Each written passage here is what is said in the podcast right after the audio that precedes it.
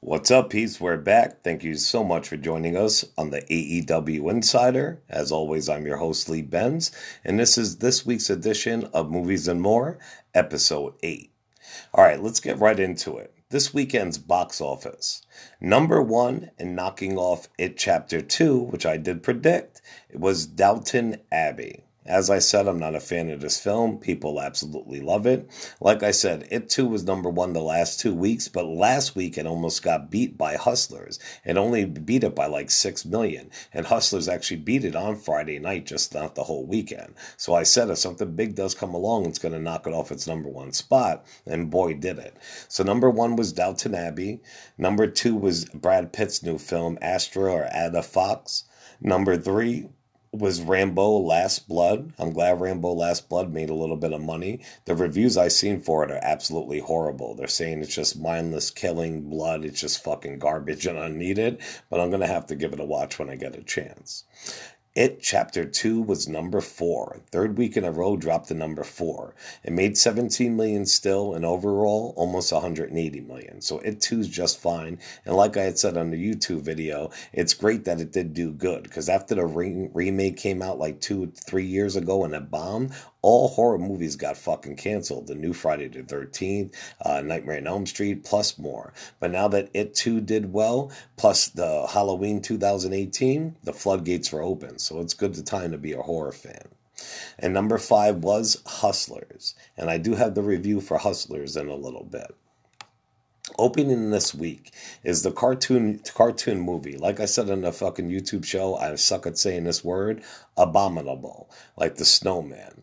What it's about is after discovering a Yeti on her roof of her apartment building, teenage Yi and her two friends embark on an epic quest to reunite the magical creature with his family. But to do so, they must stay one step ahead of a wealthy financier and a determined zoologist who want to capture their beast for their own gain. So you know it's going to make a boatload of money. Kids are going to love it, and it'll be pretty decent. But this movie's been done a million fucking times before, just in different ways. So that'll be opening this week if you got the kiddies. And then also just to throw in there, because no other movies are really opening, because nobody wants to go against a kids flick because they're going to fucking lose, is The Pretenders. It is directed and stars James Franco, Dennis Quaid, and Brian Cox. It's about a film, film student and his best friend who land in trouble when they fall under the spell of a beautiful but mysterious actress. It takes place in New York City in 1983. The trailer looks way better than I explained it, so check it out, especially if it's in a town near you. I'm starting a new segment this week. I'm going to be giving a recommendation of the week. So each week I will recommend a movie, TV show, miniseries, what have you. I'll tell you why I love it and why you should watch it. This week I do recommend a 2009 kick ass film called Spread. S P R E A D, Spread, starring Ashton Kutcher and Anne Heche. It's about a young, charming, handsome guy. His name is Nicky. He lives the good life in Hollywood by giving rich older women plenty of what they want sex. While his latest conquest, Samantha, is out of town, he throws a party and meets Heather, a pretty waitress who's cut from the same cloth as him. So this movie didn't make any money. People never even heard of it. I don't know how I did, probably because I'm a movie buff and I loved it ever since I seen it. So it starts off with Ashton Kutcher and he says that all the prom queens and high school kings and football jocks and good looking guys all move to Hollywood after high school because they think they're going to make it, and fucking most of them don't. That's a boat, uh, the same boat that he's in. What he does, though, is he's a gigolo. He gets older, rich, rich chicks, fucks the shit out of them, gets their money, gets their clothes, gets a use of their mansion, their cars, what have you. You know what I mean? So it's awesome. But then he does. He run, he's playing this chick and he's living a life of fucking Riley, but then he runs into this chick who's broke like he is, but he falls in love with her. So you got to see what happens. It's a great movie. It reminds you like an 80s flick with a lots of sex, what have you, but it's done right. So definitely, when you get a chance, check out Spread. All right, now on to movie reviews. Like I said, I did watch Hustlers. I really don't do spoilers on this show. If so, I will give you a warning so my reviews aren't that great because what the fuck can I say? But um, it was pretty good. It wasn't as good as I thought. It could have been a little bit better, but it wasn't bad at all. It's a movie you can watch with your girl. She'll be happy you're watching a movie with her. Or if you want to watch it alone because there's mad hot bitches in it. But they're not all naked all the time and all that. All you see really is a lot of ass, which is a good thing. But it's an awesome movie. It was good. Uh, if you don't know the story, it's a true story. It's about these chicks who were sick of how the stripping life treats them. They're sitting there pretty much selling their body. Some of them do sexual favors. They get treated like shit, treated like property, stalked, harassed, what have you, and they're barely making any fucking money to make ends meet, especially in New York City. So they come up with a plan with their little crew to actually get all these Wall Street guys for their money by seducing them, getting them fucking absolutely wasted, and even drugging them at one point. And then shit goes down. So, like I said, it was a true story that happened not too long ago, a couple years ago in New York, and definitely, definitely check it out. I do give Hustlers a 7 out of 10. Like I said, it could have been a little bit better, would have got an 8, but it's definitely worth a watch. And real quick, I want to touch on American Horror Story 1984, Episode 1. Now that was fucking good, for real, for real. If you're a fan of the 80s horror, the camp, the killer, the slasher, or American Horror Story all in fucking one, you have to watch it. It's a great cast, people to kill, great setting. The killer's awesome. You could tell there's two killers, like a serial killer, what have you. And also, too, there's going to be a twist, maybe like the season of Roanoke, which I didn't like.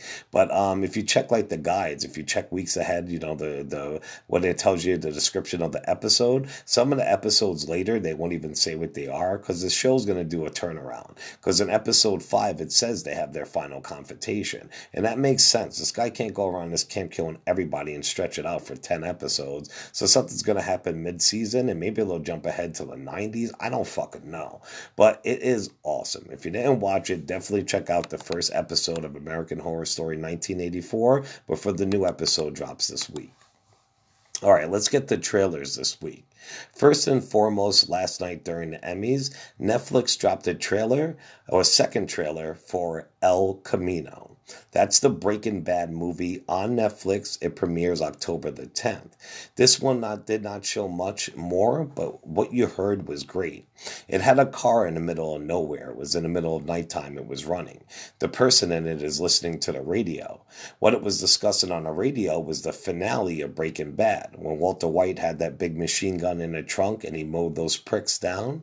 It says nine people were found dead. About the big automatic gun was used, but the killer is still at large. And then the pan, the camera pans into the car, and it's fucking Jesse looking in the rearview mirror, and he's got like scars on his face, whatever, and he's breathing heavy and shit and bricks because one, he just survived all that.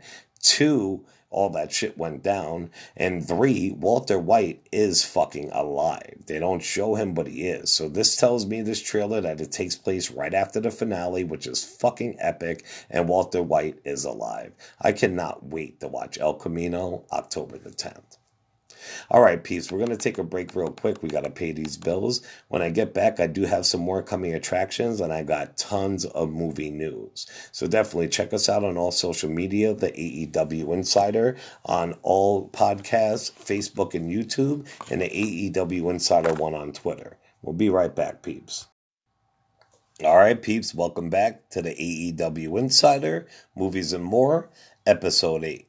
Let's get to a few more coming attractions. The next movie I did see the trailer for is called Ford vs. Ferrari.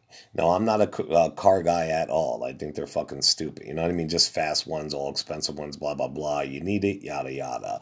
But this movie looks good.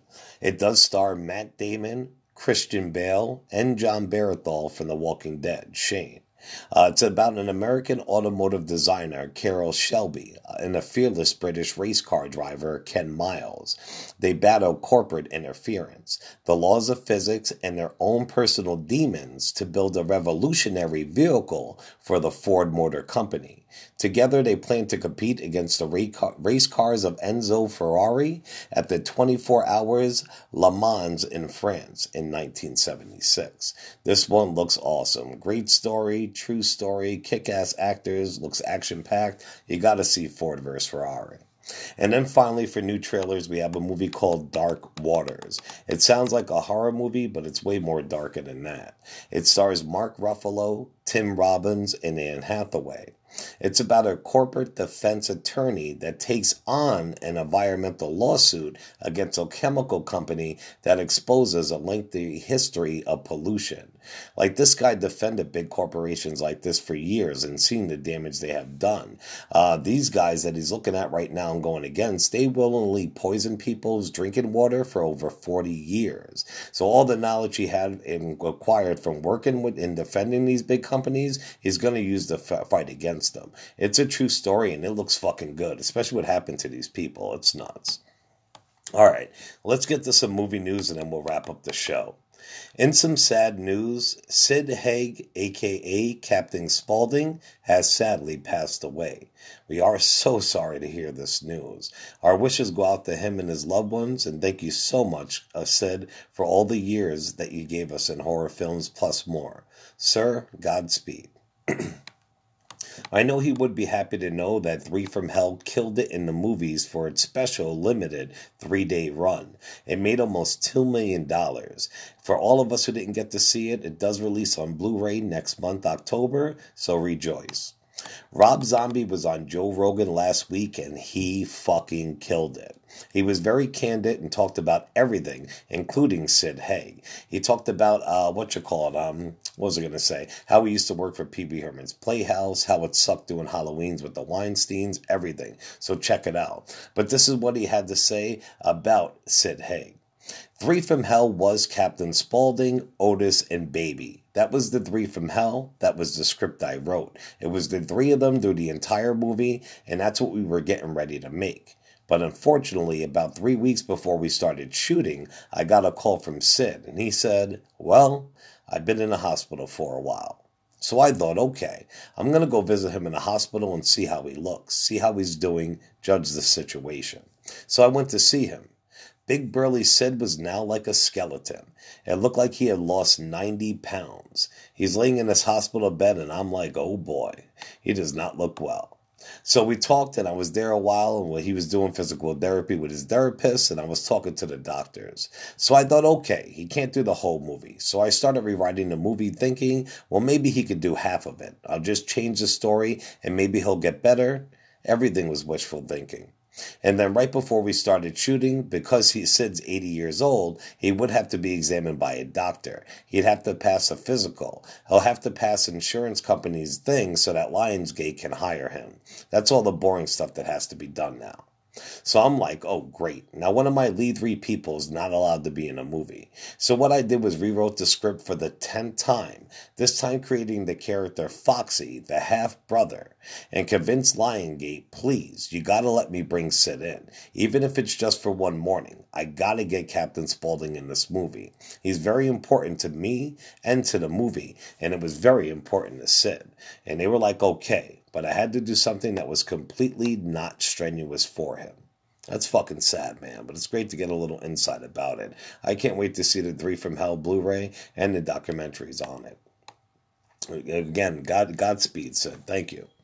Uh, director Max Landis, son of John Landis, uh, he went on record and said he wants to do a crossover, a crossover of horror movie icons starring the likes of Freddy, Chucky, Jason, and more, and they would inhabit the same universe.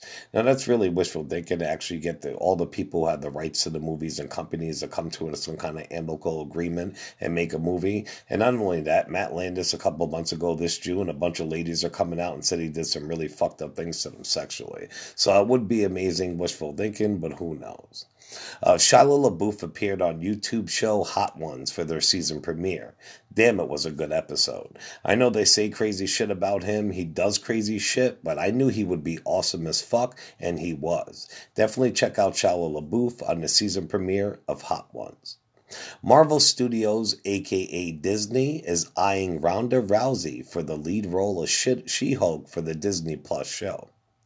The director of the kick ass horror flick Don't Breathe is directing the next Texas Chainsaw Massacre. Like Halloween 2018 did, it's a direct sequel to the 1974 horror masterpiece, so it will take place directly after part one, and all the other sequels that came before meant nothing. I hope they kick ass on this one. I can't not, we cannot wait to see at what point they pick up from after the original and how it takes place. This is going to be dope if it's done right. Um, if you have, unless you've been living under the rock, this whole year is the 80th anniversary of Batman. It's on a ton of products. It's on pops. It's on toys. It's everywhere. Well, last Saturday, September 21st, was the official date that the comic was released in New York in 1938. So on Saturday night, a bunch of cities joined together and countries, France, Montreal, fucking everything, dude, New York, DC, and they had the big bat signal in the sky and shown on buildings in their town. Check out the video on our Twitter. They got the bat signal on the Capitol in DC and shit. It's awesome. Uh, Will Ferrell and Ryan Reynolds are starring in a new version of The Christmas Carol. It's being made by the two guys who made Daddy's Home. No other details have been released, but you released, but you can imagine those two in a Christmas Carol movie are gonna fucking kill it. Uh, if you're a big fan of horror flicks and the movie Wrong Turn, well, you can rejoice because after numerous shit mind numbing sequels, it is being rebooted the right way and for the big screen, and it already has been be- begun shooting. So let's hope they don't fuck the reboot of Wrong Turn up because that's a great story. Uh, the wrestling show Glow has been greenlit for its fourth and final season. Wes Craven's estate has finally been settled in court. His family earned the rights to the original Nightmare on Elm Street, and they have the rights to the character Freddy Krueger. And that kicks ass. There's no official word on the new movie yet, but Heather Langenkamp, the girl who played Heather, wants to uh, uh, excuse me reprise her role as Nancy, and Robert Englund said he would do one more. So let's see what goes on in the future. Let's keep our fingers crossed. And finally, this week, Halloween Kills, the sequel to 2018 Halloween, started shooting last last Thursday, which is awesome because it's going to be out next Halloween. I can't fucking wait. Um, on the set, how they have those chairs where actors and directors sit in between takes, what have you. On the director's chair, they did place Michael Myers' knife that he uses to kill on it for director, which is really nice. Uh, I do. I like I said, this show will be on YouTube. I'm gonna edit it, but literally, I'm gonna release it tomorrow. I what I think I'm gonna do from this point on is that I'm gonna do it every two days. Like Thursday, do the podcast. Saturday, do the wrestling YouTube show. Uh, excuse me. Well, it wouldn't be three days. Yeah, it'd be that. Well, anyway, blah blah blah. The YouTube show will be on tomorrow. Tomorrow of this, I'll be finishing tonight though. I might put it on tonight, but why put it out on midnight or one o'clock in the morning when most of you guys will be sleeping? So it'll be fresh for you you guys tomorrow morning. All right, I'm rambling on. You know, I'll be back with a podcast in a couple days. Please check out part one of the 31 horror movies to watch in October, plus the two Friday the 13th videos I did. Stay tuned for our wrestling videos. You got to check out the wrestling video. A New Japan star legit pulled out a fucking knife in the middle of a match. It was crazy. Anyway, check us out on podcasting uh, networks, YouTube and Facebook under the AEW Insider, and on Twitter under the AEW AEW Insider 1 as a number 1. As always, I'm your host, Lee Benz, and thank you so much for joining us for Movies and More, Episode 8 on the AEW Insider. Ciao, peeps.